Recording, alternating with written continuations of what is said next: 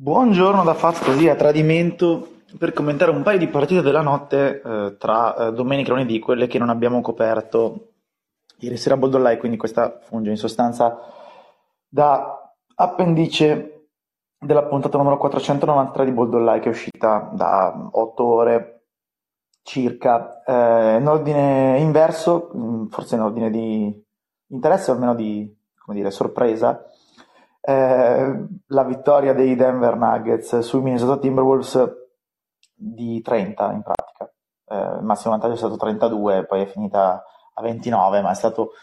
un più 30 con i Timberwolves in partita per 15 minuti al massimo, poi già verso la fine del primo tempo sembrava abbastanza finita, il terzo quarto è stato un massacro, si è chiuso 32 a 14 per i Nuggets,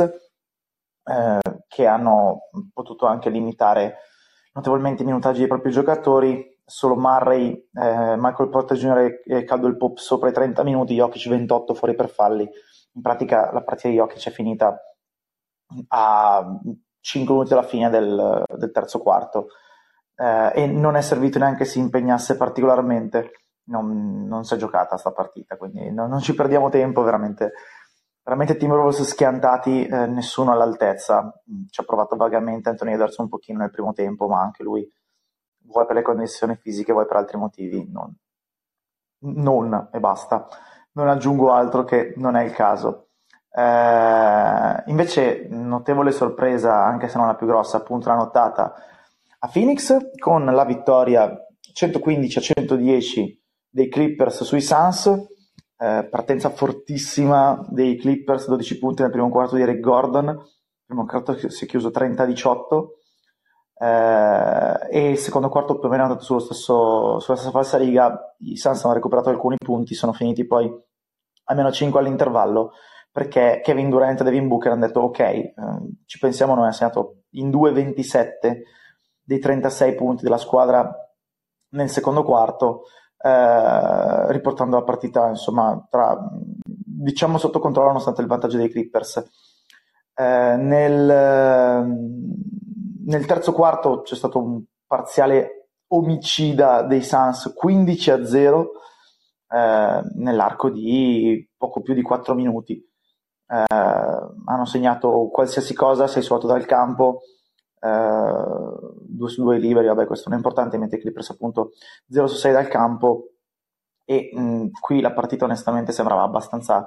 eh, finita indirizzata, invece i Clippers hanno risposto immediatamente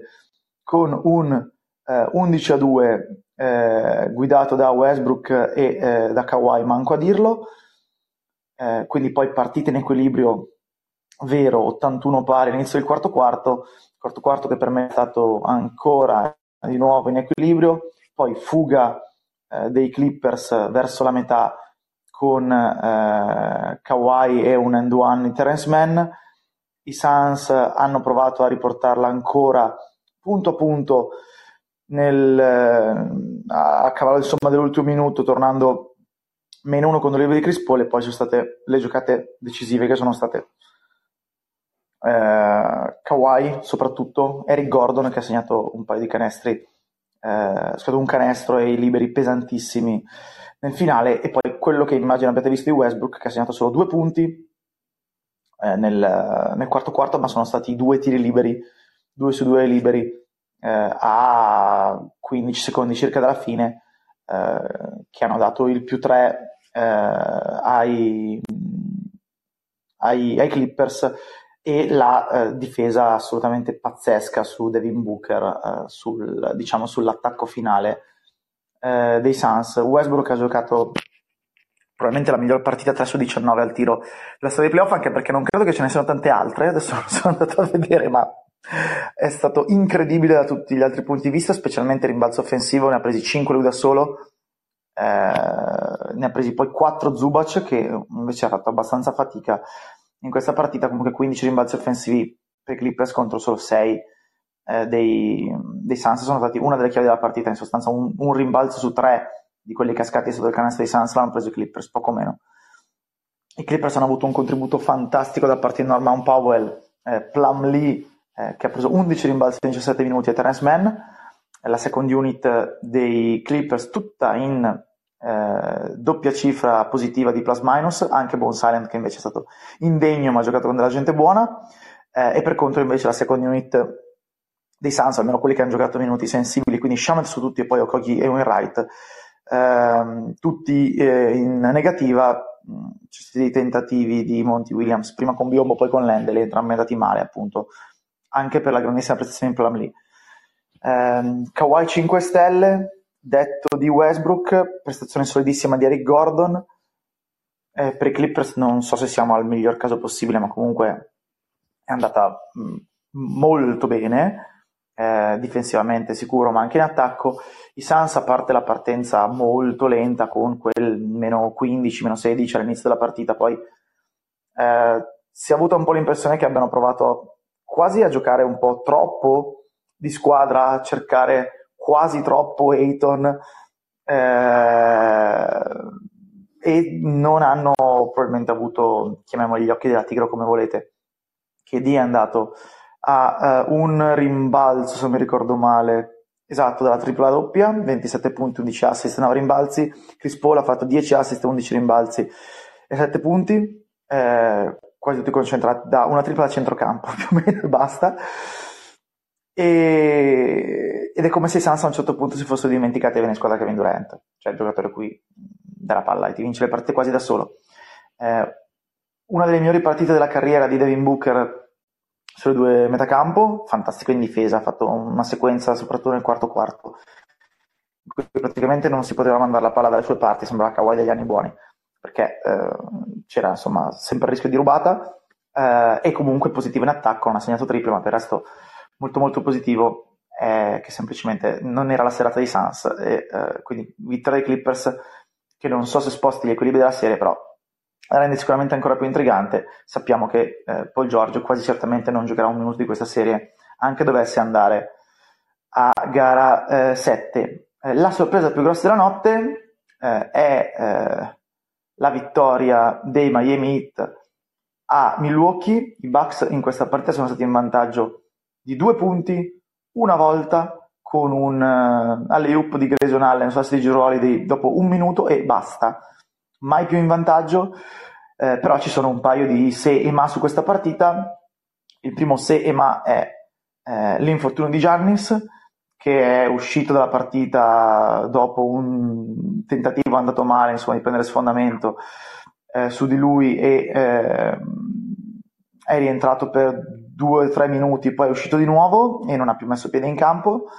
quindi solo una decina di minuti per lui eh, e poi ovviamente polemiche notturne sul discorso degli sfondamenti che non sono giocati basket, vedi anche l'infortunio di Morant e tutto il resto, e sulle eh, percentuali da 3 eh, di Miami, su cui adesso arrivo, eh, gli Heat hanno avuto un, due o tre strappi notevoli, eh, ci sono stati almeno un paio di parziali nell'arco della partita di Milwaukee, tipo un 11-0 a metà del terzo quarto in cui sembrava che finalmente i Bucks potessero iniziare la partita, a parte vabbè, quelli all'inizio del secondo quarto, ma lì era ancora abbastanza stretto il punteggio, ma Miami ha sempre risposto